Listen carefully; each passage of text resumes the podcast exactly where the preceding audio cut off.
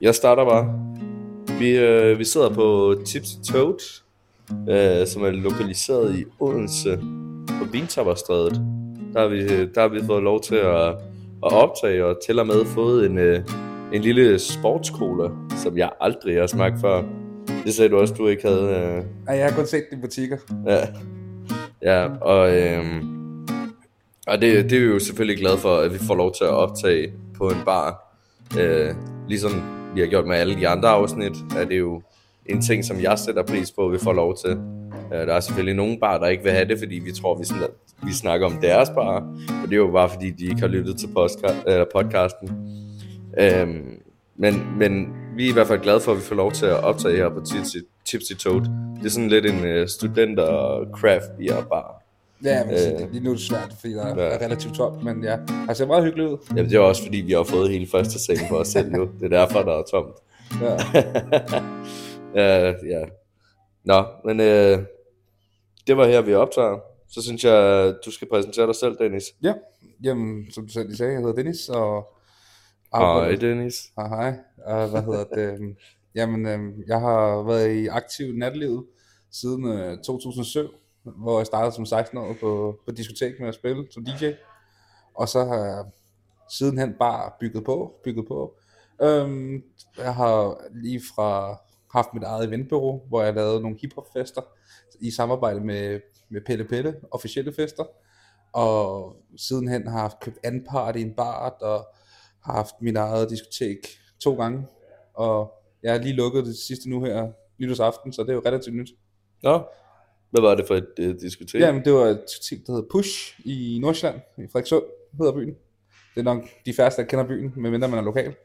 Ja, Frederikssund. øh, Jeg kender godt Frederikssund. Nå, jeg, jeg troede ikke, man vidste, hvad Frederikssund var herovre på Fyn.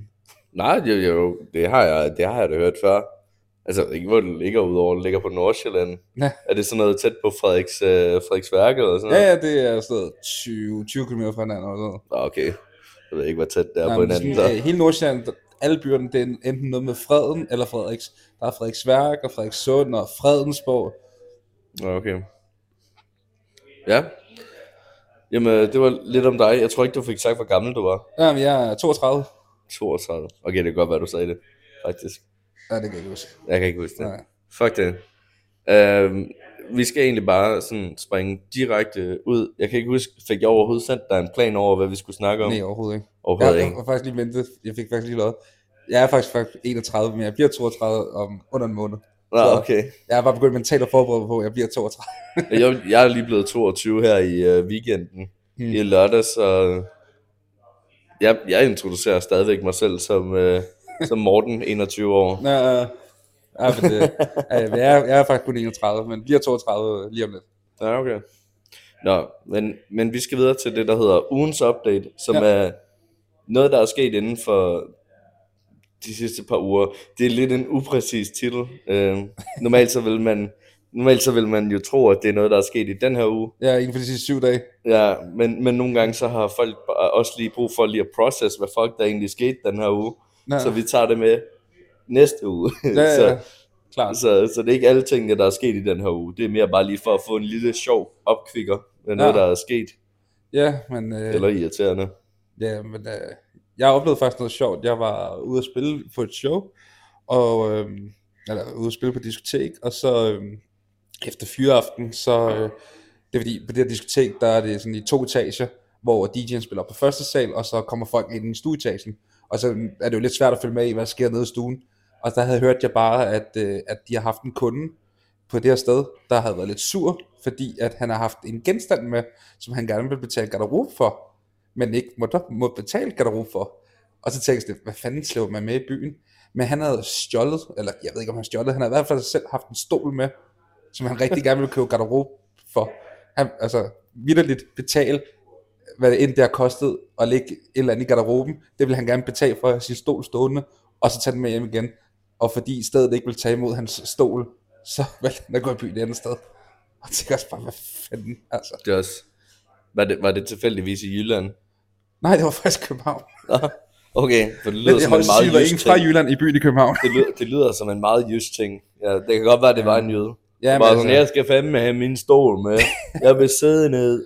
Jeg er mere, nys, jeg er mere nysgerrig på, fordi en stol, det er jo mange ting. Er det sådan en lille, lille taburet, eller er det sådan, som en stol, der står foran os? Altså, ja. Er der ryglæn, er der armlæn? Er der... en kontorstol. Ja. Altså, Det kunne være fedt nok bare lige at tage en sådan en gamerstol med, og så bare sætte den i et eller andet hjørne og sige, det er her, jeg sidder. ja, jeg, der, der var desværre ikke nogen beretning om, hvad for en type stol det var, men jeg så synes, det var, det var sgu lidt spøjs. Den, den havde jeg ikke hørt før. Men lad os lige hoppe over på det der med stole. Ja. Fordi, altså, nu, nu er vi to, vi er jo lidt kraftige i det. Erotisk Er, er, vi, er vi ikke enige om, der skal være et sted at sidde, ellers så, så gider vi ikke i byen. Mm, pff, Altså, jeg står på- ikke på floor hele natten. Det kommer ikke ja, til at det, det ske. forstår jeg godt. Altså, jeg har sådan personligt, det kommer an på, hvad for en type mennesker jeg er ude i byen med. Ja, Fordi hvis det er sådan drengene, så sidder vi sgu ikke ned. Altså, så er, der, ah, okay. så er vi ude at feste. Altså, men hvis det er bare sådan noget, noget hygge, altså, hvor det er med noget vin og alt muligt, så er det fint nok at ud at hygge i byen. Øhm, eller hvad, hvad nu det er. Hvis det, det kommer meget an på, hvad det er for nogle typer, man er i byen med. Altså, hvis jeg er i byen med drengene, så sidder vi sgu ikke ned. Så Altså har man ikke engang en plads, fordi man skal alligevel videre til den næste lige om lidt. Ja, for eksempel. Så, så det, det, Ja, er okay. lidt, det, er Sådan lidt, det, er lidt både, lidt både over.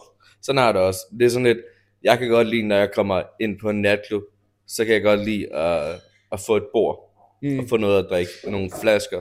Jeg vil gerne Ja. have flasker. Men det er også fordi, jeg går så sjældent i byen. Så, så når jeg endelig går i byen, Mm. så skal jeg have flasker. Og så er der jo nogen, der bliver nødt til at holde øje med bordet. Og du kan ikke sætte piger til det, fordi at når de først bliver fulde, så ved de ikke engang, hvor de selv er.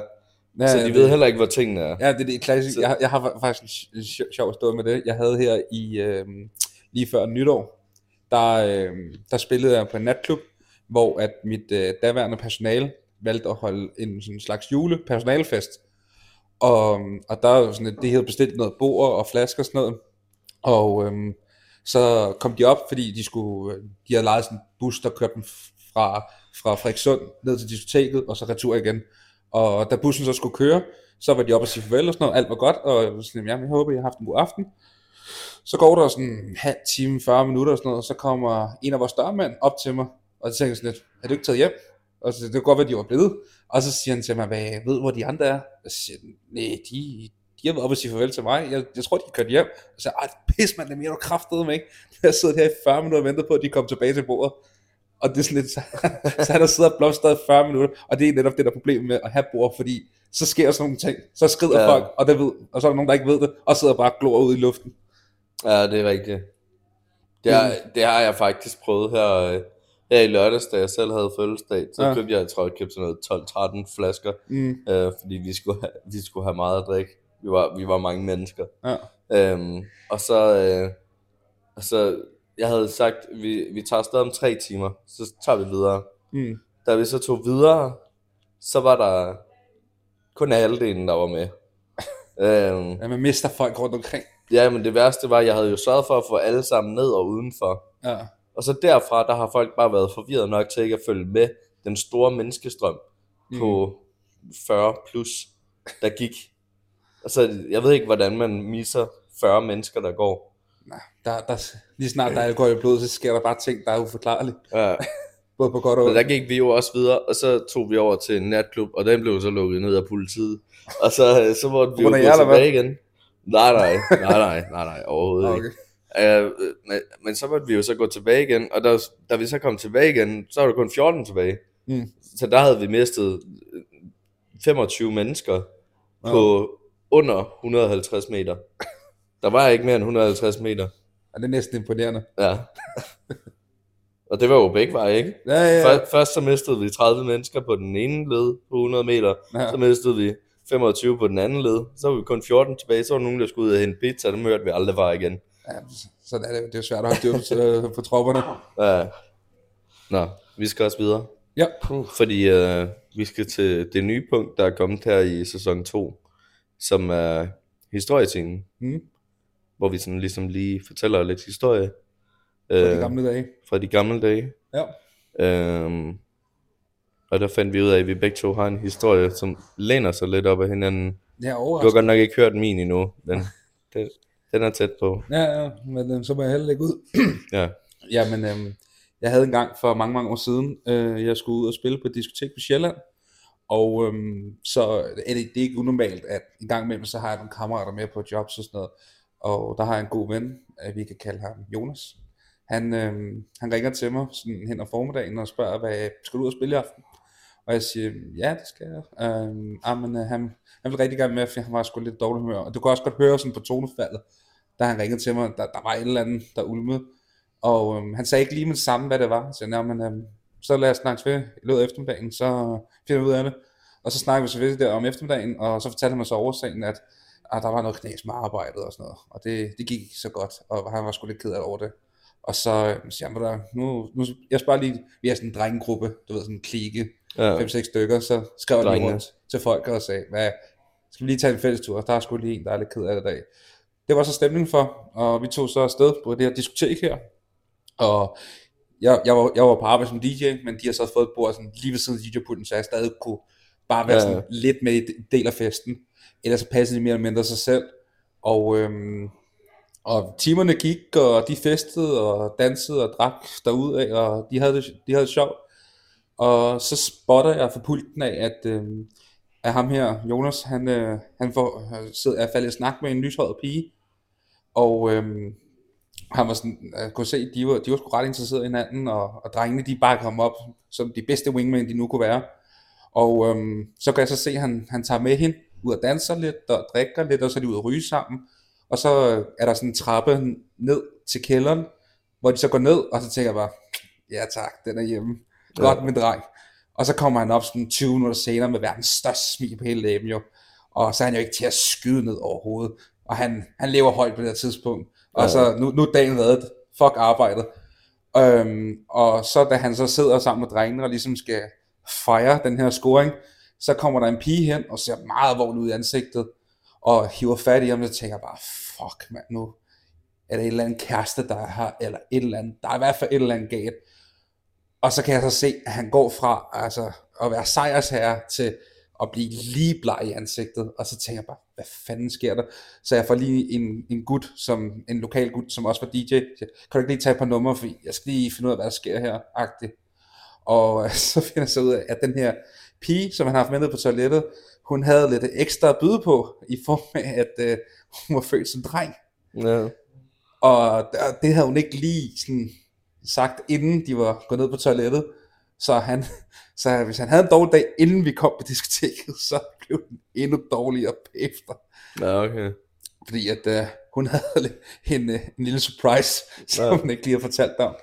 Og, øh, og vi andre drenge, vi jo, selvom vi ikke burde, vi var jo flade af grin. Ja, altså, det forstår jeg også ja, Og han er, er virkelig helt ude og skide. Og, og, hvad hedder det, og heldigvis for ham sker det er sådan, nærmest sådan, den sidste del af min vagt, da vi så forlader diskoteket og sådan lige klapper om skulderen, prøv at det, man burde sige, det kan ske for alle en værd, men det, det, det siger vi ikke i det her tilfælde. Så kommer vi ud i bilen, og så er der lige sådan 10 sekunder stillhed, hvor han så siger, drengen, lad os lige blive enige om, det her, det snakker vi aldrig om nogensinde. Og så kigger vi bare tre gutter og siger nærmest i kor, det har jo glemt alt om. så god en historie, den skal simpelthen ja, ikke ligge i graven. Den skal deles sådan en. Ja, så, øhm, og selvfølgelig kunne vi ikke lade være med at drille ham jo. Øhm, da vi så sidder i bilen og på vej tilbage mod København, så, så siger vi til ham, hvad, vi bliver simpelthen nødt til at spørge, hvad, hvad, hvad lavede I nede på det toilet der? Altså, kyssede I bare, eller hvad? Ah, men han havde, de havde hygget sig lidt intimt, for at sige det på en pæn måde. Og, og, så sagde jeg, og så var han sådan helt stille og siger, du kan bedre forstå, hvorfor hun ikke vil have sex, hvis jeg havde nok opdaget det der, der var dernede. og så tænkte jeg bare, som den her rigtige, nu kan folk selvfølgelig ikke se det, men i går sådan gode kammerat jeg er, så tænker jeg, vi skal høre noget musik, vi skal lige rense op, så finder jeg den der dreng gode sang der med, hun har en pik, hallo. og ja, så kunne han jo godt selv grine af det. Og nu her, sådan, jeg har været 6-7 år senere, så er det sådan en historie, vi alle sammen griner af. Ja. Men altså, nu har han fundet sig en sød kæreste, og så vidt jeg ved, så er det hundkøn. og øh, han, han, han frygter den dag, han skal giftes, fordi han ved godt, så står der i hvert fald minimum fire kammerater med en rigtig god historie til brylluppet. Ja, det, så det, det var, sådan best man speech, man bare ikke vil have ud. Ja, lige præcis. Det var en, øh, en rigtig, rigtig god aften for os, men en rigtig skidt aften for Jonas. Punktum. ja, jeg havde, jeg havde sådan noget lignende. Jeg stod, øh, jeg stod sammen med min kollega ude i døren. Mm. Fordi jeg er jo der, mand. Ja.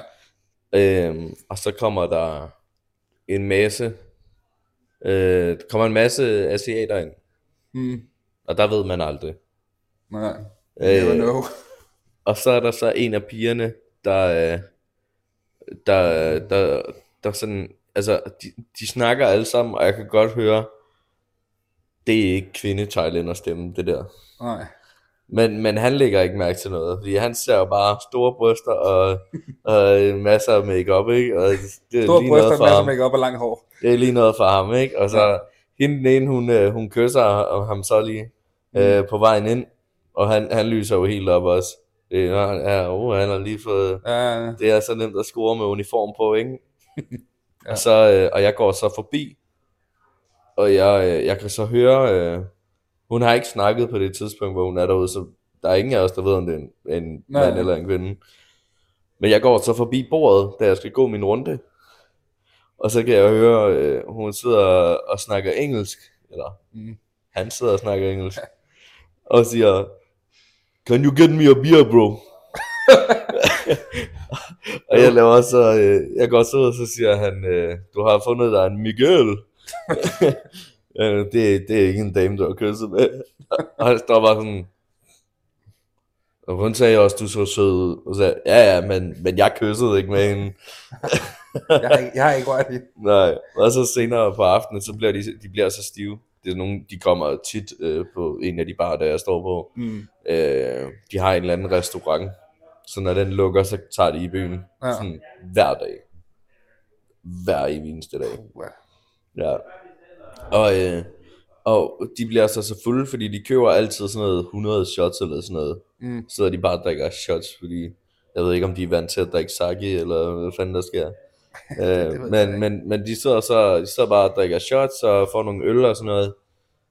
Og så det ender altid med, at de bliver så stive, at jeg bliver nødt til at bede dem om at gå. Mm. Og så den her dag her, han har så ikke mødt dem før, fordi normalt så kommer de ikke på den dag, hvor han står der. Ja. Øh, så, øh, så jeg siger så, kan du ikke, øh, kan du ikke tage den?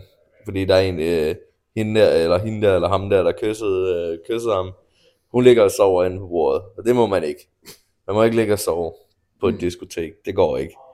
Så har man ikke en fed nok aften. Nej, ja. Øhm, og så, så går han så ind, og så tager jeg fat i radioen, og så siger jeg så, kan du ikke lige mærke, om det er en dreng eller en pige? 50 kroner på, det er en mand. og han står, han, prøver at holde, jeg kan se igennem vinduet, at han prøver at holde smilet tilbage, ja. fordi der er sådan et vindue mellem os, så jeg kan lige præcis se ham ud af sådan et lille firkantet vindue. Og han står der, og så, og så begynder jeg også at synge den der, hun har en pik, hello. Hun har en pik, En klassiker. hun har en pik, hun har en stor pik. Og så, ja, det er simpelthen så sjovt. Også fordi, at det ikke kun sket én gang. Det er sket flere gange. Også Altså med, med, også med, samme person. og, nej, ikke med samme person. Nå, men jeg troede lige. Så har vi haft nogle drags også, og, Mm. og han har så ikke lige kunne se, at, at det var mænd, Okay, det, indtil de begyndte at snakke til ham, efter de havde lige kysset ham på munden også. Ja, okay. Altså, jeg synes, det er ret nemt at spotte en drag. Ja, jeg vil sige... Også fordi de, de er Jamen, meget, Ja, men i, for, i forhold til fylder drag- meget. Ja, ja, men, men fordi i forhold til drags, fordi nu spillede jeg sidste sommer til øh, Pride i Aalborg, Ja, og man kan sige, altså, der var, altså selvfølgelig dem der, hvor de har store fjerboer på, og sådan noget, så er der jo ikke en tvivl selvfølgelig, men der var nogen, hvor man siger, hvis det ikke var fordi, det var Pride, man siger, så havde jeg, altså bare, hvis snakker kun udseendemæssigt, så kunne jeg også godt selv have været i tvivl. Altså, der er, Ja. det må man skulle give dem, altså der er nogen, de er dygtige til at sminke sig. Eller ikke ja. make-up hedder det jo nok mere nærmere korrekt. ja, den er lidt svær, ikke? Nogle gange, nogle gange er den svær. Ja. Og der, der er ikke noget galt med at være drag, eller som slet ikke. slet ikke. Det er bare sjovt. Jeg tror også bare, det er fordi, vi er sådan nogle... Vi, altså her på Fyn, ikke? Mm. Der er jo, altså, vi har en bøssebar. Nu det sagde jeg bøssebar, ikke? Ja, ja. Det må man jo ikke sige. Nej, det må man godt her. LGBT plus. Det må, jeg, har, jeg, har, jeg har fået B-kortet fra, øh, fra min kammerat. Mm. Øh, øh, ej, og øh, vi har, vi har også rigtig mange homoseksuelle, der kommer ind til os. Mm. Øh, vi kender alle sammen hinanden. Ja, altså jeg vil faktisk sige, nu, som sagt har jeg jo spillet som DJ siden 2007. Øh, der var engang en, en, en homoklub, hvis man kan kalde det øhm, der hed Club Christopher i København. Ja. Der nåede jeg at spille en enkelt gang, og stadig den dag i dag, det var en af de vildeste fester, jeg nogensinde har spillet for. Hold nu kæft, de gav den gas, mand. Ja, men det var, jeg tror også, det er fordi, i sådan en klub, der kan de bare være sig selv. Lige præcis. Og det er det, der gør og, det. Og jeg havde sådan lidt, fordi jeg var ny ung DJ, jeg tænkte sådan lidt, okay, jeg er nødt til at gøre et eller andet. Sådan er det jo DJ-branchen altid. Du, du er nødt til at skille dig ud, for hvis du bare spiller, hvad alle andre spiller jo, Ja, så, så falder du bare ind i mængden jo. Og tænkte, jeg skal, hvordan starter jeg mit sæt med et brag? Så jeg, jeg tog derind, så jeg var der sådan en halvanden time før, og sådan lyttede til de andre. Det var sådan noget, vi var flere DJ's, der spillede, og så havde vi 30 minutter hver. Øh, så jeg nåede at høre tre DJ's før mig. Og så tænkte jeg, er nødt til at gøre et eller andet for at ligesom sige, her er jeg. Og så tænkte jeg, og det, er sådan lidt, det var lidt for kliché at spille Village People med YMCA og sådan noget. Så tænkte jeg, det er sgu lidt for Ja. kliché. Jeg tænkte, ved du hvad, you can leave your hat on. Og det gik bare amok, fordi folk havde slet ikke regnet med den sang, og der var nærmest slåskamp om stripperstængerne. Altså, det var, det var et fantastisk syn, og det var altså, virkelig positivt. Jeg har aldrig set nogen gå så meget amok til et track før. Det var, Nej. altså, jeg vil gøre alt for at genopleve den, den sådan, følelsen og energi igen. Ja, det forestiller jeg mig godt, det, det kan være lidt vildt. Jeg har også selv været med til, hvor jeg har stået i bar til, øhm, ah, fanden er det, det hedder, øhm, det hedder, de kalder det vist Pride Week, det er Mm. kulturmaskinen, øh, så har de sådan en gang om året, hvor det er, hvor det er, hvad hedder det, hvor det er Pride Club. Ja.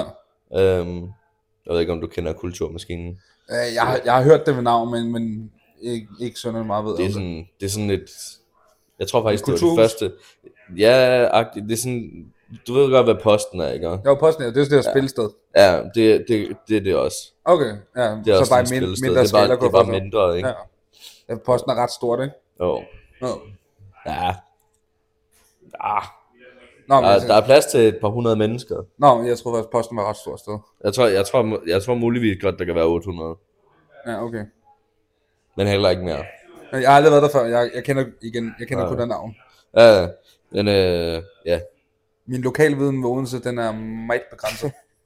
ja, det er ligesom min lokalviden med, med København. Det er fandme, og fandme, altså, jeg var der her for ikke så lang tid siden. Der er Mm. fandme dødt i hverdagen. Ja, Jeg ved ikke, om jeg har været de forkerte steder. det ved jeg ikke. Men- Det, det kommer an på, hvor København du er, tror jeg. Sådan noget Frederiksberg og, hvad hedder Ja. det, Kongens Nytorv og sådan noget. Ja, sige, efter butikken er lukket, så kan Kongens Nytorv godt være død i hverdagen, ja. Men hvis du så sådan noget på Indre Nørrebro og sådan noget, der, der, der er aldrig stille. Nej. Så, men det, der er, Jeg har der, kontor der, på Nørrebro, så ja, jeg, jeg sige- ved godt, der ikke er stille. jeg vil sige, altså der er der gader i, i Indre København, hvor man siger, when the sun goes down, you go down. De gader findes. ja. Nå, vi skal videre. Ja. Uh, vi skal videre til nedtur. Mm. Uh, og der, der havde du også en, uh, en, uh, en god historie. Ja, ja, god og god. Ja, det, ja, men det var selvfølgelig en nedtur, ikke? Men, Ja, ja, ja. men, men det er en god mener. historie. Ja, men øhm, det var øhm, igen på øh, det her diskotek, som, øh, som jeg ejede. Der, øhm, der var sådan en overgangsfase, hvor at, øh, at det er fordi, for at lige tage grundhistorien, seks måneder før corona rammer Danmark, der, øh, der solgte jeg natklubben på afdragsordning. Øhm, og øh, der havde jeg så aftale med vedkommende, som købte klubben, at jeg ville blive tilknyttet på det her sted øh, de første 6 måneder, for at ligesom hjælpe ham i gang, og lære de rigtige kunder at kende osv. Øhm, så jeg vil stadig egentlig have det daglige ansvar på stedet. Det er bare ikke meget sådan, i princippet længere ejet det på det her tidspunkt. Ja. Og øhm, så havde jeg en aften, hvor at jeg var ude og spille i København som DJ, og så ser jeg, at min telefon ringer fra den øh, person, der var ansvarshavende på den, på den pågældende dag.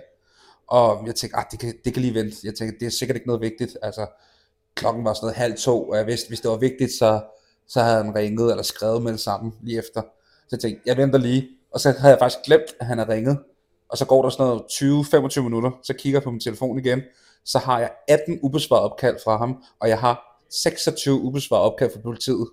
Oh, shit. Ja, så tænker jeg sådan lidt, something is wrong. så jeg får en, øh, en anden DJ til at lige at, at være stand inden for mig, og så går jeg ud af diskoteket for lige at ringe op, og jeg starter selvfølgelig med at ringe til politiet, og øh, de siger til mig, Dennis, øh, jeg er ligeglad, hvor du er, og hvornår du kan være her. Du skal bare være her lige nu. Og vil ikke sige hvorfor.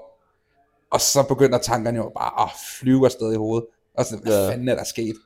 Men, Så men, jeg- men der, den første tanke, der rammer mig, det er sådan noget, okay, fuck, der er blevet taget en del coke. Nej, altså, min, min, min oprindelige tanke var sådan lidt, okay, er der en, der er blevet skudt? Eller Nå, hvad, ja, okay, fanden ja, er der ja. sket? Altså, fordi Frederikssund er en banditersby, Ah. um, og der har været noget bøvl med LTF og banditers i Frederikssund. Og jeg tænkte straks, om det var det. Øhm, jeg, kunne, jeg, kunne, jeg kunne ikke udelukke det jo. Og øh, jeg skynder mig så at køre alt, hvad jeg kan til, tilbage til Frederikssund nu.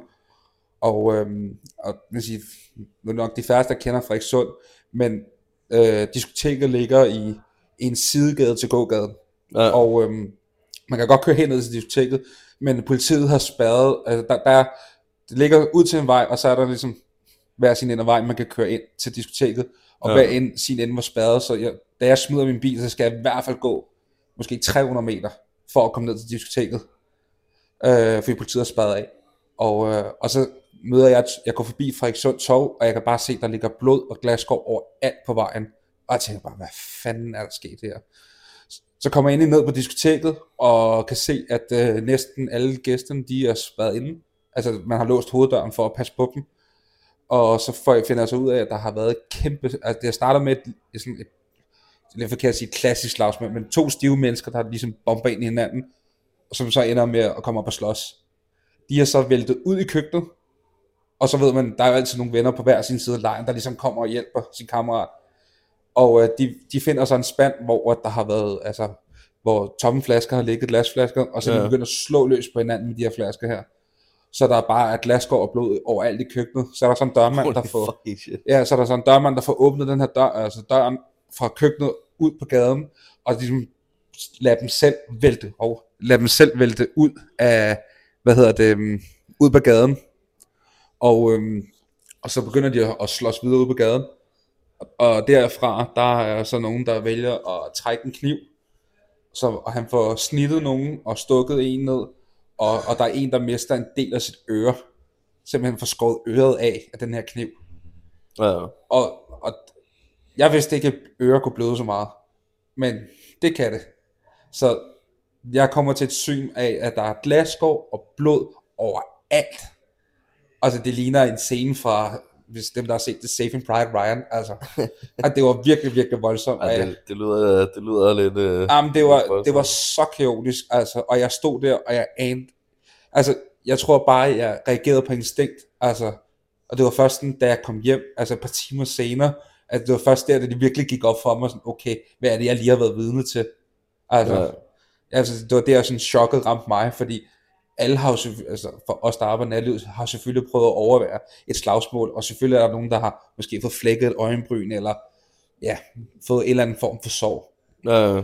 Men, men det her, det var bare i så slem en kaliber. Altså, ikke engang jeg vidste, hvordan jeg skulle reagere på det her. Også fordi, Ja, man står bare og tænker sådan, hvem finder på sådan noget her? Altså, ja, men altså bare det der med at tage en kniv med i byen, er jo helt grotesk tankegang. Altså, Ja. hvorfor overhovedet, ikke? Øhm, men, men også bare det der med, fordi at de har brugt øh, fl- altså smadrede flasker som, altså til, som stikvåben og, og slået med de her flasker. Altså det var, jeg var, jeg var helt paf over, altså, at, at det har eskaleret så meget, fordi vi har altid haft styr på sikkerheden på klubben, men den ene gang, hvor det så bare gik galt, så gik det virkelig galt. Altså, Det er også sådan noget med, altså det er, jo, det er jo svært det der med at finde en kniv på folk, fordi du kan jo have den i dine sko. Og, ja, lige altså, præcis. du kan Også ikke, i det her tilfælde, der ved vi heller ikke, om, om vedkommende har haft den liggende ude i bilen, for eksempel. Fordi alt det her med kniven, det sker jo uden på gaden. Så Ja. vi ved aldrig, om han har haft den med inden overhovedet i første omgang. Og den kan jo godt have ligget i en busk udenfor, eller hvad fanden de nu gør. ja, ja. Ja, men det, er, det er også svært, fordi altså, det er ligesom det der med at sørge for, at stoffer ikke kommer ind. Det er, Ja, det er umuligt. svært. Det er, Det er umuligt. så umuligt. Fordi det er ikke nødvendigvis folk, der tager stoffer, der har dem med inden. Det kan Nej. være helt almindelige mennesker, der kommer i et jakkesæt og skjorte, så har de lige hele tiden fyldt op øh, og sådan noget, og du kan jo ikke visitere alle, nej, nej, fordi så bliver folk bare sure, så de ikke at komme. Ja, det er præcis. Så det, det, det er jo sådan et, altså, det, det er også en, altså, en ting, jeg har oplevet som natklubejer, det der med, at folk, de er så påstået, at de er blevet drugget og alt muligt. Og det, ja, det sker jo desværre selvfølgelig, Ja, men, men som jeg har prøvet at sige til folk, altså, det er jo op til en selv virkelig at, holde styr på sin drikkevarer og holde øje med sit glas. Fordi uanset hvor mange kameraer man sætter op, og hvor mange dørmænd du sætter på, så tager det ikke engang et halvt sekund at lige droppe en pille eller noget pulver ned i en drink, Nej, uden at nogen opdager det. Altså på sådan en tæt pakket dansegulv. Der er ikke en kæft, der vil opdage det. Nej det, er- det er også det der, altså altid drik fra dit eget glas. Ja, lige præcis. Ikke drik fra andre. Det er ligegyldigt, hvor sød ham fyren, der står i baren er.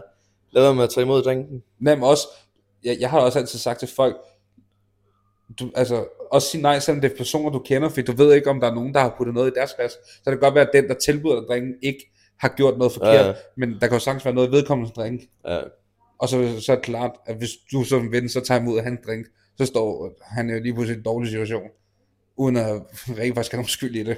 Ja, altså jeg har jo sagt til, til sådan nogle som, øh, som, som mine, øh, mine kammeraters søskende, mm. øh, som lige er blevet 18 og sådan noget, hvis der er en, der tilbyder dig en drink, så få ham til at drikke af den først, Mm. og så drikker du af den bagefter. Fordi hvis han kan drikke af den, Ja, så kan du også. så kan du også. Ja, ja det er faktisk meget god. Sådan Også fordi, at hvis, hvis der så er råhypnol i, så vælter han også, og så kan han ikke tage dig med hjem. Nej, ja, lige præcis. Ja, det var faktisk en meget god tommelfinger. Hvis Ja. han kan drikke den, så kan du også drikke den. Ja. Ja. Ja, det var, det var, altså det, det er jo en syg nedtur. Altså det er sådan noget, altså jeg har oplevet, jeg har ikke oplevet så meget, men jeg tror, det der gør det virkelig voldsomt, det er blodet, mm. at der er så meget blod. Ja, Fordi, altså, vi hører hele tiden, at altså, jeg har set masser med kniv og mm. haft kollegaer, der er blevet stukket ned, og har haft nogle år på den anden side af gaden, hvor jeg har set dem blive stukket ned og sådan noget. Jeg, jeg tror også bare, det er fordi, jeg har sådan en hardcore mentalitet på, når jeg står på arbejde. Jeg er bare forberedt på alt. Jamen, det, det, At det, jeg- det, at jeg ikke synes, det er så sige, voldsomt. Det, vil sige, det er man desværre også, desværre også nødt til jo. Fordi netop at med det, med sådan som nattelivet og generelt øh, tingene har udviklet sig, så kan man jo ikke udelukke tingene jo. Nej, Altså, og det bliver voldsommere og voldsommere. Før i tiden, ikke, så, så var du bare i en helt almindelig slåskamp, og nu, jeg Nu er du på knivoverfald. Altså, ja, nu er du i knivoverfald, og der er 13 mennesker, der, der tramper på dig. Ja, Ja. altså fuldstændig. Altså, der, der var også en gang øh, i København, hvor at jeg hører noget tumult nede fra en gade. Øh, jeg kan ikke sådan lige rent øh, sådan lokalisere, hvor det her råben og larmen kommer fra, men jeg kan i hvert fald høre sirener fra politiet og sådan noget, så, så jeg gjorde egentlig ikke noget ved det. Øh, men så kunne jeg så bare læse dagen efter, at, øh, at det har så været et overfald, hvor der er en, han var blevet trampet i ansigtet til ukendelighed og brækket flere knogler i ansigtet og alt muligt. Altså, for, og det har været så, og det var jo efter en uoverensstemmelse omkring, øh, hvad hedder det, en eller anden pige i byen. Altså, det var sådan et, Typisk. Det er altid, det er altid sådan noget, ikke? ja, men det, jeg har bare sådan et, altså, jeg kan slet ikke komme ind i den tankegang, hvordan det kan eskalere så meget. Altså, fair nok, at man, der er to mænd, der bliver uvenner, fordi de er interesseret i den samme pige, og så pigen vælger den ene frem for den anden.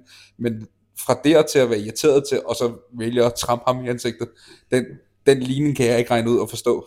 Nej, også altså, hvad, hvad, hvad tror folk, at det er sexet og smadrer folk, eller hvad? altså, så hvis du er- tiltrækker folk, der, der føler sig tiltrukket af vold, så er, altså, Mm. så, så er det nok ikke et særligt øh, godt forhold, I får. Nej, nej, klart. Det, altså, Men jeg, jeg vil også sige, altså, nu må man sige, at det har jeg altså ikke sagt tidligere, men jeg har jo to børn, jeg har to døtre på 3 og 5 Ja. ja. år. Jeg vil sige, at min tilgang til tingene, og tankegang omkring tingene, den har ændret sig markant efter, jeg har fået børn, fordi inden jeg fik børn, der, der, der tænkte jeg ikke så meget over sådan en, hvad kan gå galt? Altså, hvad, hvad kan jeg risikere at møde? Man kan sige, nu, nu, nu vælger jeg virkelig, man kan sige, med omhu, sådan, okay, hvis jeg ser en situation, skal jeg blande mig i den eller ej, fordi jeg har også nogle børn, jeg skal hjem til. ja, Altså, det, det, det har virkelig gjort en kæmpe forskel for mig, efter jeg har fået børn. Og der, der ved jeg ikke, man kan sige, om andre kan ikke genkende det til det, men, men førhen, det er ikke fordi, jeg sprang i med hovedet først, hvis der var ballade, men altså, efter jeg har fået børn, der har jeg mere sådan lad, overladt tingene, altså hvis jeg er ude at spille, så er der så typisk et eller andet sådan radiosystem eller overfaldsalarm, til man kan ringe efter vagterne. Ja, en jeg ved ikke, pager man kalder det system der. Du, du ved, hvad jeg pages, det er der, hvor du lige trykker på en Ja, lige og så- præcis, ikke? Ja, Men det er så har jeg mere overladt det til, man kan sige, vagterne, og så lade være med at blande mig i det, efter jeg er blevet far. Ja, Altså, det, det er sådan en ting, jeg, jeg har faktisk tænkt over for nylig, sådan, gud, jeg, jeg, jeg har faktisk ikke blandet mig i det så meget, som jeg har gjort tidligere. For jeg, jeg har altid været sådan lidt, gået efter justice, fordi sådan lidt, åh, jeg kan slet ikke have, når nogen bliver uretfærdigt behandlet, eller sådan, bliver trynet fuldstændig, og så har jeg blandet mig, fordi sådan lidt, hey, skal kraftedeme høre efter, altså, ja. men øh, det, det er sådan sjovt, at, at det, det kan have en ændring på en, og så også bare, fordi man bliver også bare ældre og klogere, ikke? altså, Det er faktisk også det er sådan lidt grunden til, at jeg blev vagt, ikke? ja, Det var fordi, at jeg synes, at, at det var altid unfair at være i byen, fordi der man han var fandme altid en idiot. mm, Og nu er jeg bare selv en idiot. you become one of them, ja, men, men jeg synes jo det, altså, det, jeg tror det er fordi, altså jeg gider ikke at, at stå og spille min tid på at snakke med nogen, når de har fået et nej. nej, nej, Altså, jo, jo længere tid de bliver, jo mere en idiot bliver jeg bare. ja, Altså, Ja, men det, man sige, det er jo også en udsat post som dørmand, ikke? Fordi altså, du, du, du er let at have, man kan sige. ja, men jeg er meget let at have. Ja, De fleste havde mig, ah, okay, ej, jeg, jeg er faktisk en meget øh, sød og snaksalig dørmand, mm, så de fleste, de har det meget godt med mig. ja. Altså, Øh. sige, jeg, jeg har ikke som sådan en dårlig oplevelse med en dørmand, fordi i kvæg af mit arbejde, men så har jeg aldrig haft behov for at så ved, vise ID til en dørmand og sådan noget. Fordi så har jeg altid bare kunne gå ind jo. Ja. Men, men, men jeg synes generelt, altså, en dørmand, altså, det, det, det har meget at sige, hvordan vedkommende er som person, og hvordan vagtens tilgang til tingene er, fordi nu har jeg haft et par stykker ansat, og man kan sige, der er nogen, hvor man siger, der, altså vil sige, der, deres kvalitet har været perfekte, men deres mentalitet har været helt forkert. Altså, Ja. der, der er nogen, der lever højt på den titel, og sådan hele tiden har behov for at vise, at de har magten til at gøre dit, du, dat. Ikke? Altså, man siger, og det, det synes jeg er en forkert mentalitet. Altså, ja. det bliver sådan lidt magtliderligt af det. Fordi, og det er jo klart, det smitter også af på gæsten, fordi det er det, som regel det første ansigt, de ser, når de kommer i byen jo. Og man siger, hvis de allerede starter med at møde en negativ skikkelse, når de går i byen, det kan jo også påvirke deres bytur. Ja, jamen, det skal, altså helt sikkert, hvis, hvis der er en, der siger, du skal lige vise noget ID, mm. så, så starter du allerede dårligt der. Mm. Men hvis du siger, hej, velkommen til, må jeg lige se noget ID? Ja, det er Så, præcis. så er den allerede meget nemmere, så siger de, ja, så må du det. Altså, jeg synes for eksempel, det, det er sådan en ting, jeg synes, der gør en stor, det kan godt være, det er en lille ting, men jeg synes, det gør en stor forskel. Jeg kan godt forstå måske, at især man siger, dørmænd, der står, står udsatte steder, at de ikke ønsker at vide, hvem kunderne er. Men jeg var engang på et diskotek, hvor dørmænd, de stod med navnskilt på, ligesom resten af personalet, altså bare kun fornavn. Ikke? Om det så var det rigtige eller ej, det ved jeg ikke. Men, men, det, men det gjorde bare en ting, synes jeg, fordi det var sådan lidt, hey, jeg er, nu siger vi bare Ole, eller hvad fanden er det navn nu, hvor, ikke? Jeg hedder Ole, velkommen til, jeg håber, du får en god aften, agte. Altså, den modtagelse gør bare, at man føler sig mere velkommen, end at bare sådan, må jeg se ID? Altså, Ja, ja det er også det, altså, jeg har jo nogle kollegaer, der er sådan, øh, eller jeg har nogle tidligere kollegaer, der, der har været sådan, vi havde en, vi kaldte for køleskabs Dennis, fordi han stod altid lige foran et af køleskabene, og stod bare et hjørne hele aftenen. Og jeg er mere sådan en, jeg, jeg går rundt og interagerer med, med folk, ikke? Mm. De kender godt nok ikke mit rigtige navn, de fleste Nej, nej. af dem. Men, men bare det der med, at de har et navn på mig, mm, som de ved, jeg reagerer på. Det Mm. gør jo også, at du- du kan have de der samtaler, ikke? At Jeg snakker rigtig meget med gæsterne. mm.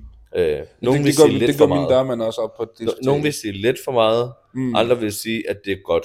mm, Og jeg, jeg synes jo, det er godt, fordi det gør jo typisk, at de kommer igen. Fordi, ej, så kan vi lige hilse på Morten. ja, Ja. Altså, Morten han står dernede, ej, så skal vi lige ind og have en øl der. Og sådan noget. mm. Altså, det er, jo, det er jo ren forretning, at jeg vælger at snakke med folk. Det er klart, altså det, det gør en kæmpe forskel, det der med, uanset om du er dørmand eller natklubejer, eller hvad du er, hvis du begynder at, at bygge en, en professionel, Relation. arbejdsrelateret relation, Ja. det gør en kæmpe forskel for retning, fordi så føler folk sig netop velkommen. Også, vil sige, det er at bare kunne se det der med, hvis gæsterne lige pludselig oplever, at personalet kan huske deres navn, altså bare, bare kan huske navnet, så føler de jo altså helt specielt jo. Ja, Gud, ja, så sådan, han kan huske mit navn fra sidst. Morten kender mig, så jeg behøver Ja, ikke ja, lige ja, sige det. ja, lige præcis. det, det, det er dem, der er jo træls. Ja, men altså, Ja. og, altså det, og det, det, det, det, der, jeg synes, der er sjovt, altså, det, det, det er tit, altså nogle bitte små ting, der gør, at folk, de synes, det er fedt at komme et sted eller ej. Ja. Og det, det kunne netop være sådan en ting. ja. Man kan sige, der er altid gæster, der bliver husket for, for det gode og, det- det, dårlige. og det Altså, vi, vi havde oppe hos os, man kan sige, der, der var mange, altså, vi, øh, altså vi, vi havde vores interne øgenavn til gæsterne. Ja, ja. Fordi som siger, så, så var folk ikke i tvivl om, okay, det er ham, du mener, eller det er hende, du mener. ja, vi har en, vi kalder for Brøndby. Brøndby. Og, ja, Ja. og det han er nok den eneste, der flager med at være Brøndby-fan i hele Odense. Ja. Og så er han, øh, altså, han, han, han kommer altid. Mm. Og så, øh, hvad hedder det, og så har han altid, han har altid fuld Bondby outfit på, og så Ja. han klistermærker overalt. Det er fucking irriterende. og vi kan ikke smide ham, jeg må ikke smide ham ud for det. Mm. Men det er fucking irriterende. Vi havde øh, to gæster. Vi havde øh, Cola Jens, og vi havde Tisse-drengen. så jeg ved ikke, hvem du vil høre om først. Cola, Cola Jens. Cola Jens, han, øh, han er en sand legende. Han er kommet, jeg ved faktisk ikke, hvor gammel han er, men jeg tror faktisk, han er ældre end mig. Uh, han er kommet i byen, i Frederikssund Byliv, igennem mange, mange år. Og han, hans navn er kommet til, fordi at uh, han er simpelthen den bedste gratis afbryder, du kan have. Det, hans bytur går, at han går og tømmer folks rester. Så det er hans måde at gå i byen på. Han går i byen, han gør ikke en fluefortræd, han snakker ikke med nogen som helst. Hvis han ser et glas, der er efterladt, så drikker han lortet, og så kommer han op og afleverer glasset i baren. Åh, sjovt. Altså, og du vil sige, altså, jeg, at han ikke er blevet drugget, eller noget som helst på noget tidspunkt, er mig gåde, at det ikke er sket endnu. Men han går og tømmer shatter. Det kan være, at han er blevet det. Det kan være, det er derfor, han gør det, fordi han er blevet afhængig. han, søger, han søger bare et nyt drug. Ja, han er blevet men, men, afhængig, men i hvert fald, han, han han har gået i, igennem mange, mange, mange år og tømt shatter, uanset om det har været kander eller glas, tømmer det og kommer op over glasset til afbruden op i baren. Det er sjovt. Ja, det, det er cool, Jens. Og øh, super flink fyr, når man snakker med ham. Altså, som sagt, han gør ikke en, Jeg har aldrig hørt en ond historie om ham. Aldrig nogensinde. Og folk, de er sådan lidt... Altså, de, de, de synes jo sådan lidt, at det er sådan lidt spøjst. Så det er sådan, de giver... Altså, han vil ikke have en drink. Han tager selv, som man siger. Ja, Øhm, så har vi ham her, Tisse-drengen. Øhm, han, øh, han er nok den, jeg personligt har givet karantæne til flest gange, fordi han bruger alle andre steder end toilettet til at pisse. Og det er fucking klam. det er det. Ja, første gang jeg tog ham i det, øhm, det var sådan lidt, jeg kan godt lidt forstå hans tankegang, men øhm, Tissede han en potteplant. Nej, det var fordi, at der, der havde været et slagsmål på diskoteket, så der var to ud af tre pissoirer, der var gået i stykker, så der var kun et ledig. Og der var så lige pludselig en ret lang kø til det her pissoir, og, øh, og han skulle virkelig, virkelig, virkelig pisse. Altså sådan, det var enten at pisse i en kande, eller pisse i bukserne. Så vælger han så at tage den her kande og stille sig over et hjørne af diskotek og pisse i den. Jeg kan et eller andet sted godt forstå ham. For jeg gad sgu heller ikke at pisse i bukserne, mens jeg var i byen. Men han, jeg ved ikke, om det gik hen og blev en, en ting for ham, og sådan, hvad kan jeg slippe afsted med, agtigt. og det var bare sådan, Han så- jagtede den til sidst. ja, det, det føler jeg lidt, fordi han, altså, han endte med at få livstidskarantæne, nu, nu gider vi ikke, det er pis, som man siger.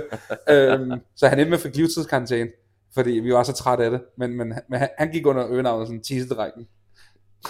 Ja, det er fucking sjovt. Ah, men det, det, det alle, alle, alle har jo nogle spøjse navn, ikke? Altså kælenavn. Ja, ja. Som, fordi altså, hvis man nu siger, øh, du ved Martin, og sådan, Martin hvem, ikke? Så er der 800 forskellige Martiner, der kommer samme Ja. ja. sted, ikke? Så det, det, så det har vi også gjort, også i forhold til med dørmænd internt, nu ved jeg ikke, hvordan I gør på der, hvor du, stedet, du står med, for eksempel, hvis nu der er en eller anden, der har karantæne, øhm, så har vedkommende jo et eller andet øgenavn, så alle ved, at det er ham eller hende, Ja, ja, ja. du mener. Det, det, det har vi.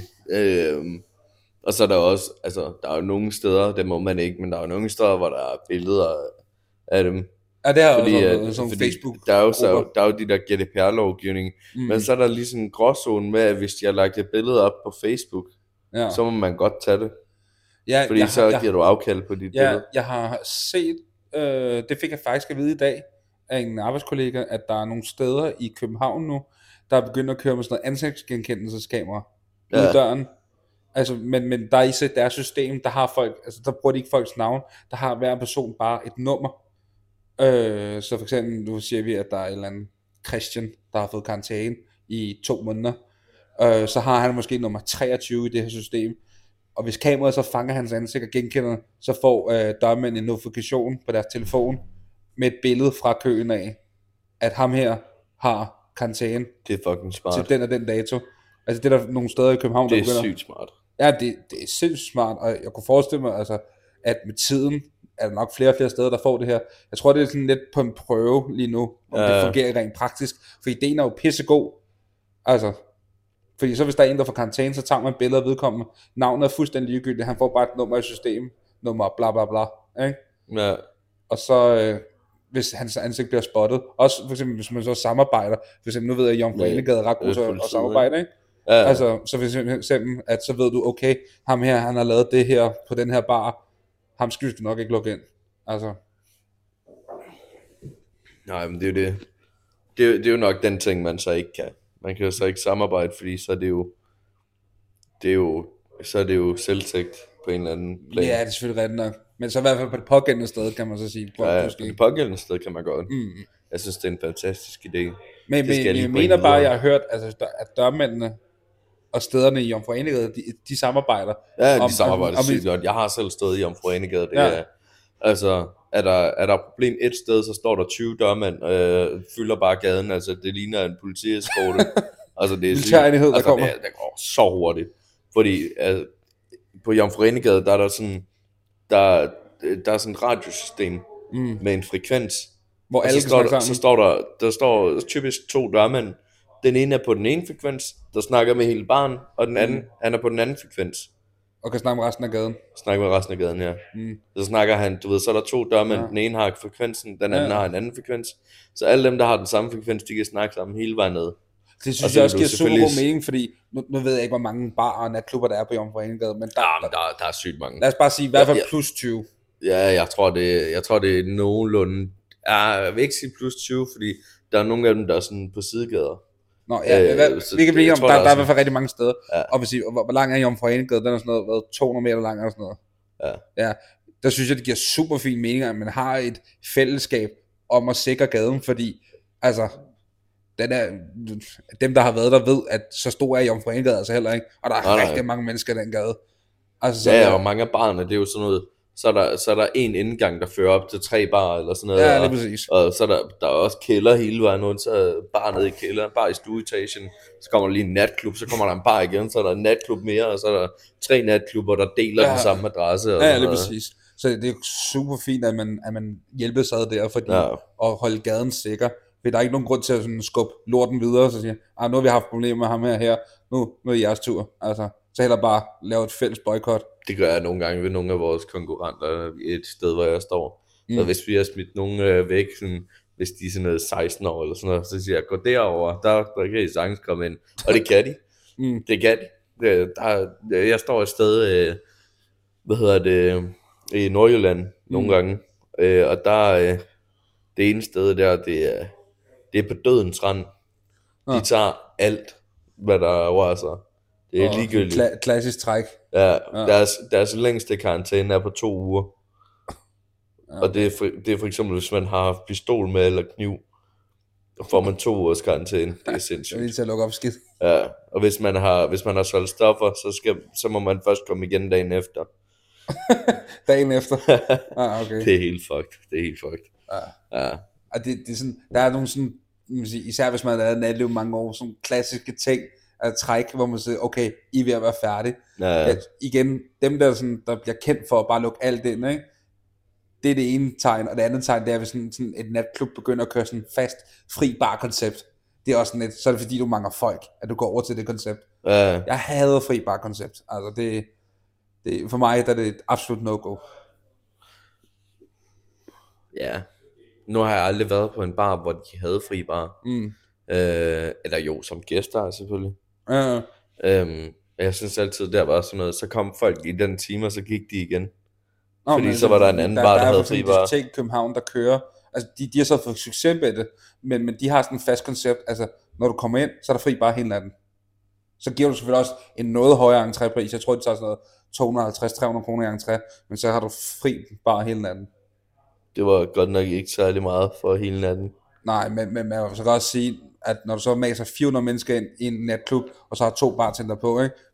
hvor meget alkohol når du så rent faktisk skal servere. Ja.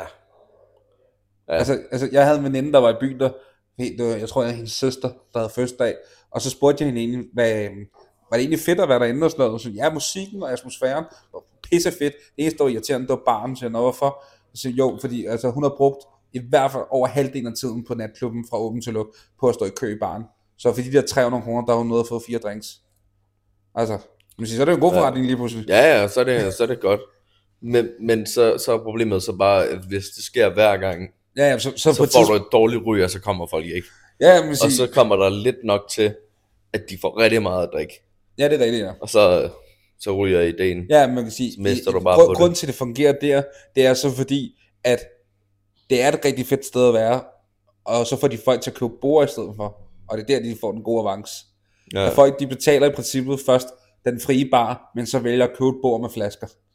ja fordi de ikke gider at stå i kø. Lige præcis. Og det er der, de tjener pengene. Ja, det er smart. Og, og dem, der så køber bordene, de bliver så behandlet som om de er ejet stedet. Så du får den der følelse, okay, jeg er lidt hævet over de andre. Ja, For det er sådan en sikker vinder. Det gjorde vi også op hos os, da jeg havde diskoteket. Altså det der med at få folk til at føle, de er lidt sejere end de andre. Vi havde en, øh, sådan en Hall of Fame, hvor vi havde, at øh, hvis folk købte en 6 liters Belvedere, så kom den ind bag sådan en glasmontre i rygerummet, vel og mærket. Øhm, hvor at så den her flaske, de har drukket af, den stod derinde med navnskilt på.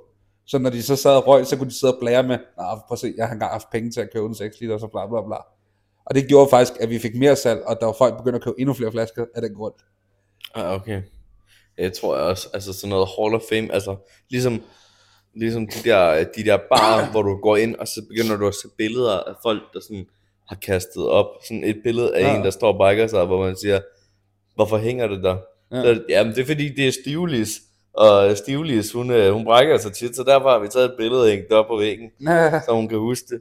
ja, men, det men, men, Jeg synes godt, man kunne gøre sådan noget, ja. noget mere, tage, tage billeder af gæsterne, altså stamgæsterne, Ja, ja. sådan så at de sådan ligesom ved, okay, vi ser jer. Ja, lige præcis. Det tror jeg også gør en del. Ja, altså, jeg, jeg, havde, jeg havde sådan en ting, og det var sådan et, det jo, nu kan jeg jo godt sige det, fordi nu findes diskoteket ikke mere, Nej, men jeg havde faktisk en arbejdstelefon på diskoteket.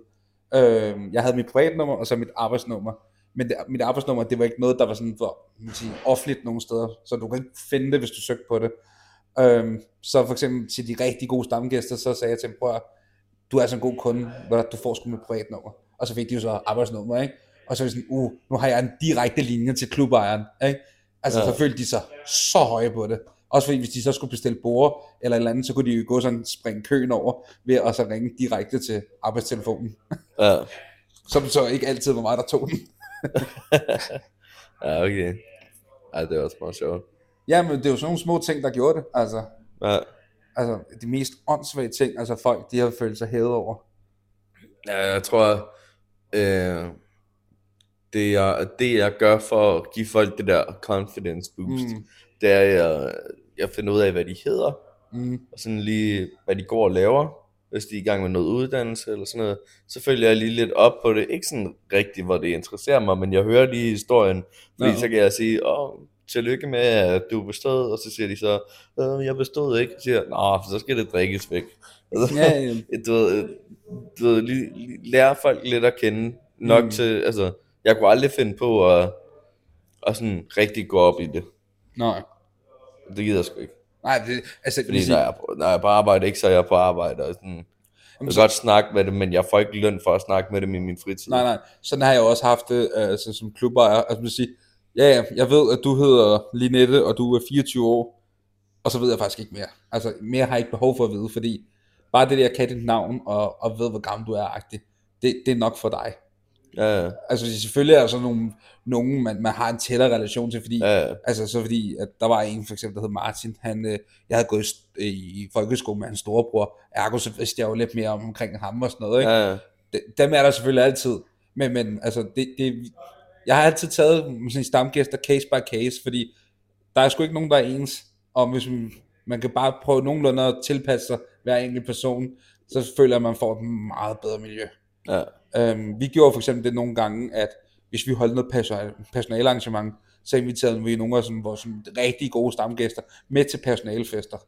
Og det gjorde, at der var folk, der begyndte at købe mere på klubben, i håb om at blive inviteret til de her personalefester, fordi det stak jo som regel, du ved selv en personalefest, Ja, ja, diskotek. det stikker altså det går af. ikke stille for sig, ikke? Nej. Og man siger, folk, de, der ikke arbejder i diskoteksbranchen, de hører jo bare om, hvor vilde de her fester er. Så det var sådan lidt, de begyndte at købe mere, og sådan begyndte at sådan, har I set mig, se mig lige en gang, for at få den her gyldne billet til personalefesten. Og for Ja, os var det jo bare ren reklamestøj. Og så, og så i virkeligheden, så var det faktisk kun dem, der kom, når der ikke rigtig var nogen. Lige præcis.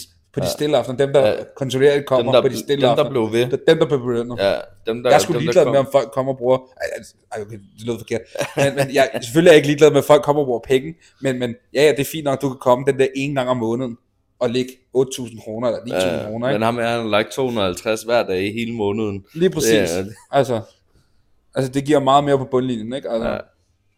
så, så ja, det er fint nok. Det er, Altså, også, det er jo også dem, der holder os i gang den, den aften der, hvor der, der er ikke nogen, udover tre gæster, der sidder og ryger over i hjørnet, og så er Ja. der lige ham, der sidder på stolen og sidder og snakker, og så, så deler han en eller anden lang historie, og du har glemt den i morgen, men, Ja. men den har alligevel underholdt dig, sådan, så du ikke er blevet træt og bare tænkt, jeg slår mig selv ihjel nu. Ap- ap- apropos, jeg kommer lige i tanke om en historie faktisk en gang, at der var en kunde, øhm, han var kommet ind, altså en ældre her, han kom helt alene, og klokken var sådan noget kvart i fire eller sådan noget, og øhm, han, ville, han ville gerne købe fri bare til hele, hele diskoteket, og det var, sådan, det var netop den stille aften, Ja, og så, til, og så var jeg sådan lidt, altså han ville have en pris på det, og så, og så havde bartenderen sagt, øhm, det ved jeg ikke, jeg må lige snakke med min chef, og så hiver hun så fat i mig, og, og forklarer mig situationen, og så, og så sagde jeg sådan, ah, jeg tror du ikke bare, det, det, han er fuld og bare laver lidt sjov, og så sådan, nej, han mener det. Nå, okay, så går jeg ned og snakker med ham, og så siger han til mig, hvad er den? Hvor meget skal det koste at købe fri bare til en natklub nu, indtil I lukker? Og så kigger jeg rundt og ser, at der er måske 50-60 gæster, så siger jeg til ham, åh, oh, det koster nok 14-15.000. Altså, fordi 50 mennesker, det kan sgu drikke meget. Og så sagde jeg til ham, men ærligt ord, lad være. Du kommer til at fortryde det i morgen. Altså, fordi jeg har sådan lidt, selvfølgelig vil jeg gerne tjene penge, men det skal heller ikke hedde sig, at jeg udnytter fulde mennesker. Og ham her var meget, meget beruset. Og jeg tænkte, det der, det kommer du til at fortryde i morgen. Så hellere køb en flaske til dig selv, og sidde og drikke den, eller dele ud af den, eller et eller andet. Du skal ikke købe fri bare til diskoteket. Altså, det er simpelthen for svagt. Men han blev ved med at eksistere på det, og til sidst, så rejser han sig op, og sådan puster sig op over for mig, og prikker mig ind i brystkassen, altså med en stiv pegefinger, og siger, prøv at, du skal ikke bestemme, hvad jeg bruger mine penge til. Så er jeg sådan, fint nok. Så gik jeg direkte ind i den dankortterminalen, satte 15.000 ind og sagde, værsgo. Og så bibede han kort og tastede sin pengekode, og den sagde, godkendt, fint nok. så gik jeg op til DJ'en og sagde, nu siger du, der er fri bare resten af natten. Og så, så skulle jeg ikke snakke mere med den mand.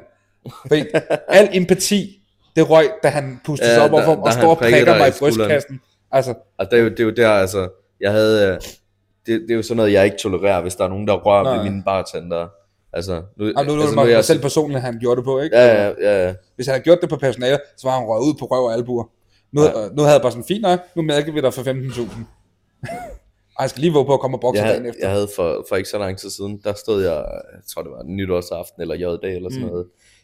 Øhm, og så, øh, så er der en, øh, en gæst, der synes, det kunne lige være sjovt på hende, der tager en træ, og lige og prikke hende på brystet, og lige køre sådan, du ved, fingeren op på næsen. Du ved, lige sådan, Mm. du ved, det der, ligesom når du siger, åh, du har noget, øh, Ja, ja, hvad du har du har der, Ja, du har spildt et eller andet, og så lige, bup. Ja. Øhm, og det er jo sådan noget, øh, at det er jo, det er jo harmløst, Ja, ja, men hvis folk ser, at de kan røre ved personalet, så er der andre, der gør det. ja, ja. Og Øh, så, så- så, så, så- for, Så jeg har sådan en regel med, hvis der er nogen, der rører ved personalet, og det ikke er godkendt på forhånd, Mm, og personalet ikke ved, hvem de er, ja. så bliver de revet ud, sådan så alle kan se, du skal ikke røre ved personalet her. Nej, lige præcis. Øh, du ved, bare for at lave sådan et eksemplar, og det ja, gør ja, jeg præcis, hver og, du- gang. Og, og, og, og, og, du, og du er slet ikke i tvivl om, om den pågældende personale, om det er noget, de kender til, eller en, de ja. kender til, eller ej. Det jeg, jeg, tvivl jeg, er faktisk, jeg vil faktisk sige, at jeg er næsten ligeglad, om, øh, om de kender personen. Der er ikke nogen, der skal røre ved personalet, når de er på arbejde, Mm, hvis jeg ikke ved, at de kender hinanden. nej, nej. Øhm, og så, så lige så snart han rører hende, jeg står, jeg står tilfældigvis og kigger på hende, Ja. i det, der sker, og jeg står lige bag ved ham, og vi har sådan en gelænder øh, ved siden af. Mm. Så lige det, han gør det, der tager jeg fat i bæltet på ham, og i kraven på ham, og sagde, ja, så er det hjem. Og så kastede jeg ham over det der gelænder der. og, det, det, og folk, de var jo sådan, og, Ja. og hun sagde sådan, jamen han gjorde jo ikke noget, siger jeg, og han ret ved dig, så, og det må han ikke. nej. Øhm, og så, så var hun sådan, ja, men ja, det er okay og sådan noget, siger ja, kunne du så ikke have sagt det, inden jeg kastede med ham? Inden jeg lavede dværgkast. Og det er jo, altså, det er jo sådan, altså, det er, altså, altså, du ved, jeg, jeg plejede det jo bare cool, så jeg, det må du sgu undskylde, du kan bare gå ind. og jeg var sådan, okay, what the fuck, hvad fuck Ja. skete der lige der? Og så, så du- sagde du- jeg lige sådan lidt pænt til ham. du blev så ikke bedt om at sige undskyld. Nej, jeg siger ikke undskyld over for sådan Nej, noget. det- ja. det- Jeg kunne det aldrig finde på at sige undskyld. Jeg, er en, jeg har en gang, og det er sådan tilbage i 2008 eller 9 en gang, der lavede jeg et stunt på en diskotek, hvor at, øh, du ved godt, hvem Amalie er, hende, hende, der var med i Paradise, way, way back. Hvem? Hende der er med jeg kan ikke huske hendes Ja. Amalie. Ja, Ja, Paradise Amalie, hende, ja. hende lidt ja.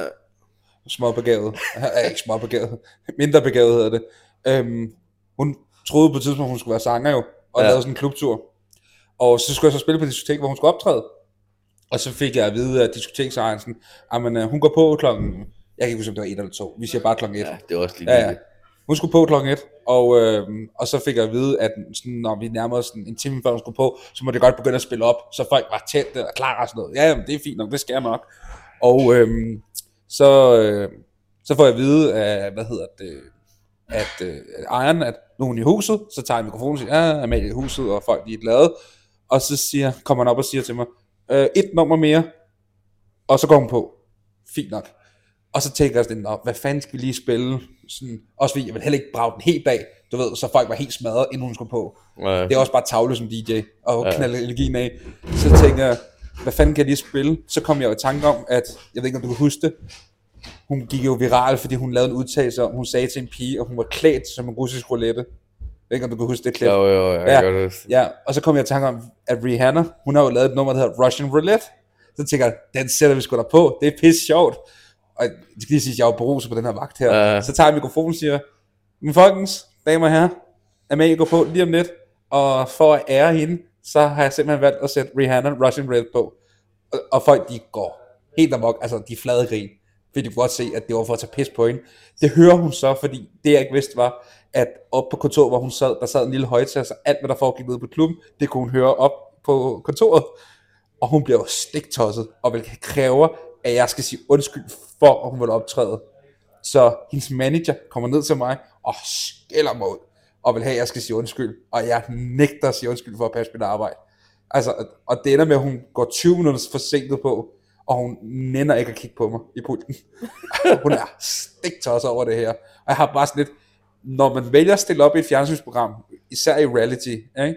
så må man også, og ligger krøven i klaskehøjde, så må man også bare forvente, at der kommer noget den Der anden kommer vej. et slag, ikke? Ja, lige præcis. Altså, altså, det er den eneste gang nogensinde, jeg er blevet bedt om at sige undskyld.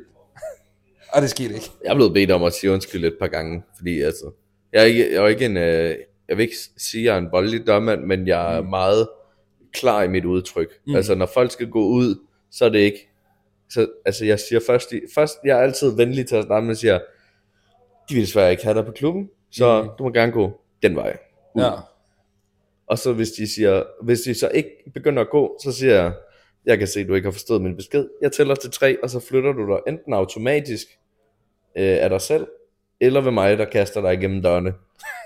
Ja. Også fordi jeg kan godt lide at være lidt kæk, når jeg snakker med folk. Ja. Ja. Også fordi jeg ved, hvis jeg alligevel skal smide dem ud, så er det, det er næsten ligegyldigt, hvad jeg siger. De kommer til at være sure på mig alligevel. Ja, ja. Så kan jeg lige så, godt er have det lidt sjovt tabt. over det, ikke? Ja, så har jeg spillet tabt på den front. Ja, uh, og så havde vi, uh, vi havde en, uh, jeg skulle tjekke noget ID på ham, uh, fordi jeg var på en klub, hvor, uh, hvor der, havde været, der havde været noget problemer med at, tjekke ID, Mm. uh, når der ikke var dørmænd på. Så for en sikkerheds skyld, så gik jeg lige rundt og tjekkede alle sammen. Uh, og så er der så en, han vil ikke vise mig sit ID, og siger, hvorfor vil du ikke vise mig dit ID? Ja. Og siger han, "Du- skal ikke se det. Og siger jeg, idiot, det skal jeg. Og så siger jeg så, ja, du får ikke lov til at se det. Og så spillede han død i sofaen. Seriøst? Ja, han spillede død. Han lagde sig sådan, Hold nu kæft, mand.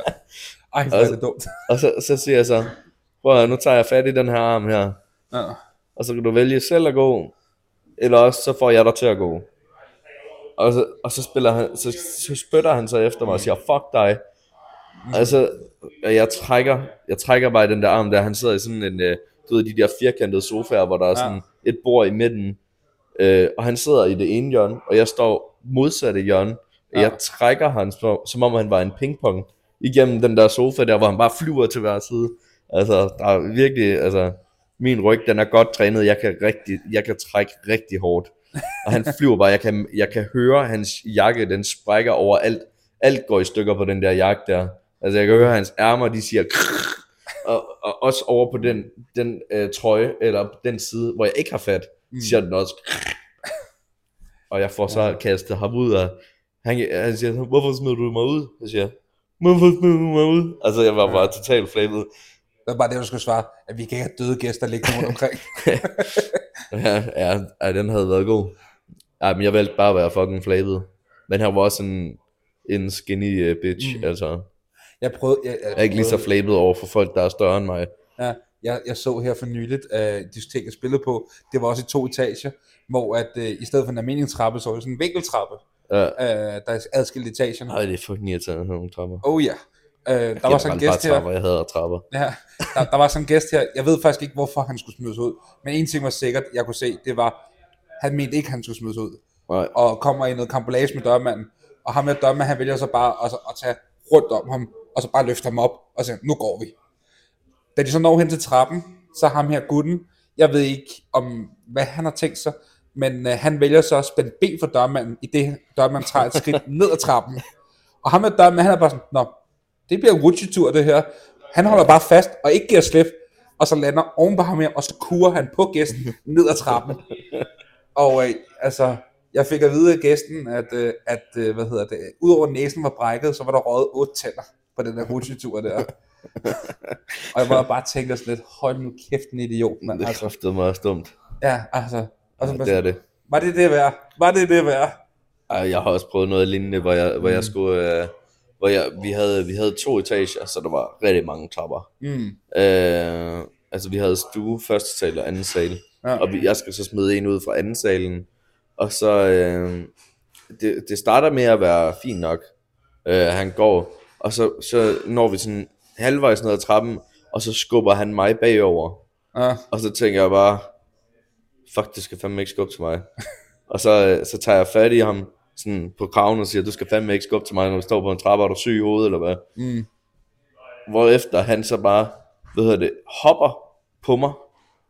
Og så tænker jeg, okay, fint, jeg vælter bare nu. Ja. Og så lander jeg sådan, han lander på ryggen ned ad trappetrinene. Og så, så slås vi egentlig sådan mm. hele vejen ned ad trappen. Sådan to etager, hvor vi bare kører og ruller hele vejen ned. Og sådan, og altså, jeg har aldrig prøvet noget lignende. Jeg var glad for, at jeg havde vest på, så jeg kunne jo ikke mærke de der trapper Nej, der nej, nej. overhovedet. Ikke på samme måde i hvert fald.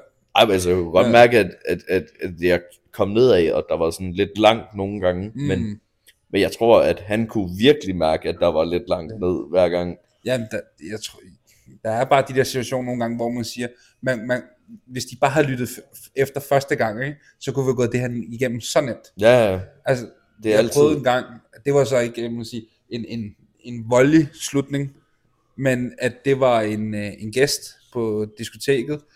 Hun havde, øhm, jeg, jeg, jeg gik selv en runde, øh, vi var lidt underbemandet på dørmandfronten, så man sige, nu er jeg jo en vis statur, så Ja. jeg kunne godt gå for en halv dørmand. Så jeg gik bare en runde, sagtens. og hvad hedder det, og så lægger jeg mærke til, at, øh, at der er en kunde, øhm, hun sidder med en, altså en halvandet liter sodavandsflaske ved bordet, og det, det, er jo ikke noget, vi giver ud. Nej, Øhm, vi havde, normalt så har vi det der postmix, men anlægget var gået ned, så vi har bare købt masser af halvanden liter sodavand, for at lige at klare natten. Og så opdager så, hun sidder med sådan en halvanden liters flaske nede ved bordet, og så går jeg op til bartenderen. Nej, så går jeg op til bartenderen og spørger, hvad har I givet den her ud, fordi ellers har hun selv taget den, og der er ikke nogen, der siger, det har de ikke. Øhm, så går jeg lige op og tjekker videoovervågning, og så kan jeg så se, at hun står i kø, øh, og hun står i kø faktisk næsten i 25 minutter uden at blive betjent. Og det er jo selvfølgelig også for dårligt fra vores side af. Ja, Øh, men man kan bare se, at hun bliver frustreret, og bare sådan, "Ved du hvad, fuck jer. Yeah. Og så kan man se, at hun bare tager armen ind over, hiver flasken op, og sætter sig ned, og så blander sin rom og cola. Så, går jeg, så hiver jeg fat i vagten og siger, man, øh, jeg har hende her, at øh, hun viser ham videoovervågningen, og han kan se, den er god nok, hun stjæler fra barnet af. Jeg siger til hende, til ham, bed hende om at pakke sine ting, og så bare ud for aftenen, fordi det var en halvanden liters cola. Fuck det, altså, det, der er ikke nogen grund til at gøre en større nummer ud af det. Hun skal bare ud. ja. Og øhm, Jeg føler lidt, hun sikkert gjorde noget ud af det. oh ja, øhm, jeg kan sige så meget, at hele historien den ender med, at hun blev anholdt af politiet. Vi kommer dertil, fordi at øh, vi konfronterer hende så med det, og hun benægter jo selvfølgelig, at øh, hun har ikke stjålet noget, og hun ved ikke, hvor den der colaflaske kommer fra. Nej. Og øhm, vi beder hende pænt om at gå, og, øhm, og det vil hun selvfølgelig ikke, så der man tager tager hende med ud i køkkenet, for ligesom at, at, at gøre alvor, og kommer lidt med en truslag på, at hvis du ikke går nu, så anmelder vi dig. For vi har videomateriale på det. Så tager vi den hele vejen. Og hun siger, prøv at, jeg har intet at skjule, I ringer bare til politiet. Fint nok. Så tog jeg telefonen, ringer til politiet og forklarer dem. Så kommer de ned, og jeg viser politiet video, og de kan godt se, der er jo tale om teori. Og så spørger de, om jeg ønsker at sigte hende. Og så siger jeg, nej, ved du hun har stjålet, hvad der svarer til lige knap en liter cola. Det gider jeg simpelthen ikke at bruge tid på. Hun skal bare forlade klubben. Jeg ønsker ikke at have hende her. Fint nok. Så øhm, mens jeg står og snakker med ham her betjenten, så er der en anden betjent, der er med at afhøre hende. Og øh, hvad hedder det, øhm, og står og skriver ned i en blog. Jeg hører ikke rigtigt, hvad de snakker om, fordi jeg står og snakker med ham. Ja. Ja. Lige pludselig kan jeg bare høre, at de siger, slask! Og så ligger hun bare nede i gulvet med håndjern på ryggen. Og så står jeg bare sådan, hvad fanden gik jeg glip af? Så har hun så umiddelbart sådan lidt stille og roligt sagt til ham her, betjenten, der, der afhørte hende, sagt, prøv her, jeg har 500 kroner i tasken, nu lægger jeg den ned i din lomme, og så glemmer vi det her. og så har han, han jo bare smidt, hvad han havde i hænderne, og bare så smask, og så blev hun sigtet for bestikkelse. og så hun kunne bare sluppet med at være lidt flov over, hun har stjålet en cola, og ja, ender med at blive og sigtet blive for sendt hjem. Hun Ja. var højst sandsynligt ikke engang blevet taget med i en bil. Hun var jo sikkert bare fået at vide, ja, du skal forlade stedet nu. Lige præcis. Det kunne hun, det- det, sige, det- det, det det, kunne det, kunne hun, nøjes med, ja. Ja. men hun endte med at blive sigtet, sigtet for bestikkelse af embedsmand. Ja, det er altså en, det er Og altså alt det her, det sker på 20 minutter. altså, hvor, hvor jeg bare tænker, hvorfor? Altså, er det, altså, hvorfor lade det eskalere sådan? Altså, du kunne have sluppet så let for dig selv, ikke? Altså, men karma kommer bare og smasker dig ind på hovedet. Ja, altså, jeg har også det der, det der med at blive smasket ned, ikke? Mm. Jeg havde på et tidspunkt, øh, hvor jeg smed en, øh, en spastiker ud. Øh, ja. Okay. Øh, og så øh, og så råber han, han, han bliver sur på mig, råber nogle trusler, og politiet, de, sådan, de, de holder altid sådan tæt på, fordi du ved, de hungrer efter at kunne Mm. takle folk. No. Og han står der, og du kan tydeligt se, at han er spastisk lammet i halvdelen kroppen, du ved, armene Mm. de kroger, og benene de kroger lidt. Og så, øh, og så siger han, så siger han til mig, jeg slår dig kraftedet med ihjel, hvis du ikke lukker mig ind.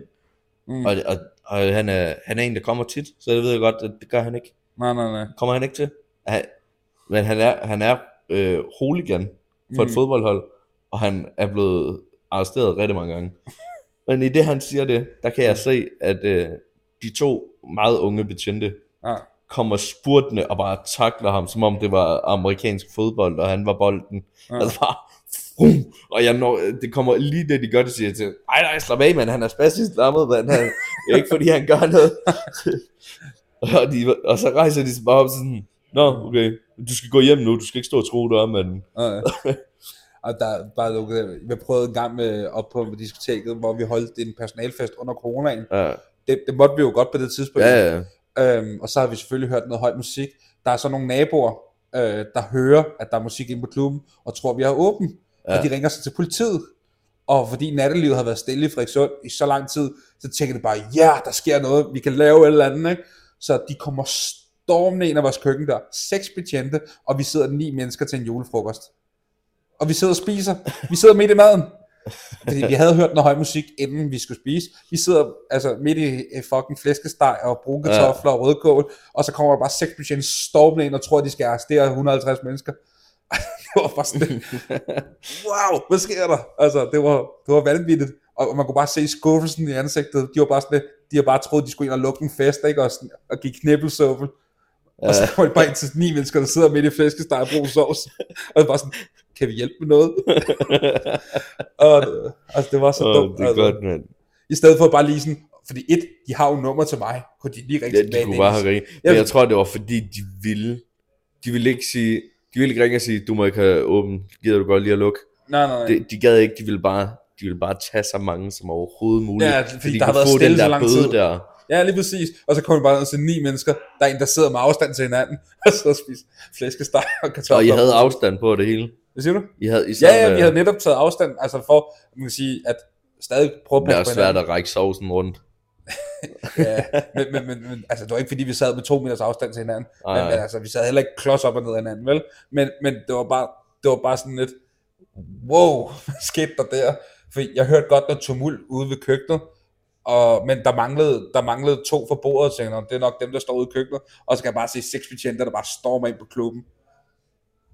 Og hvor den ene havde trukket køllen. Altså bare sådan, okay, slap af, mand. Hvad, hvad er I forventet, I skulle ned til? Altså, min optik var bare, altså, jeg tror simpelthen, de har, altså, fordi der ikke har sket noget så lang tid, og så sker der endelig noget, ikke? Så er det bare med at sende alle mand afsted. I håb om. Ja. Det er, det er sjovt. Jeg synes faktisk, det er en god historie at lukke på. Ja, Ja. Nu har vi også snakket, jeg tror faktisk, vi har snakket i lang tid. ja jeg ved faktisk er hvad klokken var, da vi startede. Vi startede, Var vi snakkede en time og 20 eller sådan noget? ja, ja det tror jeg, sådan, sådan Nå, deromkring. Det blev en af de længere afsnit så. Ja, altså jeg vil sige, nogle af dem har jeg kortet ned. Nå, okay. Øhm, nogle af dem er kortet ned med lidt tid. Ja. Men øh, ja, det var det. Ja, Tak fordi du ville komme Jamen, det var hele vejen det. fra København Ja. til, øh, til Odense. Du skulle ja. godt nok igennem. Øh, ja, jeg skal igennem, fordi jeg skal spille Jylland i aften. ja. Og jeg skal også bare arbejde i Ja, Jylland, så det... Nu ved jeg, at folk selvfølgelig ikke hører det i dag, men hvis nu der nogen skulle være, så spiller jeg Tønder i aften. Så ses vi dernede. ja, ja der, der går lige lidt tid. Jeg tror, jeg tror det her afsnit, det kommer nok ud i Før jul. midt, midt eller slut februar, eller sådan noget. Ja, Ja. Så, så, så det er i hvert fald ikke i dag, de hører Ja, det. bare brug den tidshold, hvis der er nogen, der beder mig om noget. Ja, det skal nok nå en jul.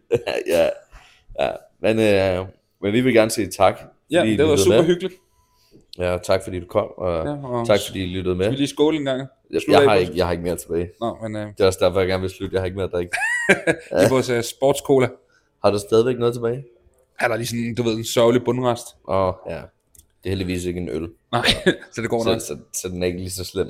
Nej, den er nemmere for ned. Ja, Men ja, Men, øh, ja. jeg, vil, men tak, og tak altså, til... jeg vil gerne sige tak for invitationen. Ja, jamen, du er mere end velkommen en anden gang også. Jeg kan jo godt se, at der, vi har meget mere at snakke om. Vi kan lave en part 2. Ja, en part 2. Ja, ja. Det kan være i sæson 3, at du er med igen. You never know. Øhm, og så vil jeg gerne sige tak til Tipsy Toad, øhm, fordi vi fik lov til at optage her. Det var faktisk meningen, at jeg havde et andet afsnit, der skulle have været optaget her. Men øh, der var et andet sted, der, øh, der ligesom lige svarede lidt hurtigere, end de gjorde. Så det blev der. Men så sagde jeg jo til dem, at jeg vil gerne låne det en anden gang, og det fik jeg lov til. Og jeg skrev faktisk to timer før, at vi skulle optage. Øh, fordi at, øh, jeg kan godt være ærlig og sige, at jeg var i byen i går og havde helt glemt, at jeg skulle optage i dag. Øh, Du, du troede faktisk, vi skulle optage sidste fredag. Ja, sidste fredag, ikke? Der troede jeg, vi skulle til mig, optage. Jeg, jeg kan ikke i dag alligevel. Ja, ja, der skrev jeg, det kan jeg ikke. Jeg har været i byen. Ja, hvor jeg var nødt til at pæne mindre om, altså i min kalender, der har vi først en aftale om en uge. Ja, ja. Det sådan, det er jo. Ja, ja. Det lykkedes. Ja, vi kom det i mål, lykkedes. trods Så, øh, øh, tekniske problemer i starten. Ja, ja, du, ja, vi kunne slet ikke optage i starten. Det var ikke så godt. Jeg tror, det tror jeg, vi brugte de første 20 minutter på. Ja. Og så var det bare, fordi jeg skulle opdatere en app. Længe længe Men, øh, teknologien. Teknologi længe liv, ja. ja. Så er det. Tak fordi I lyttede med.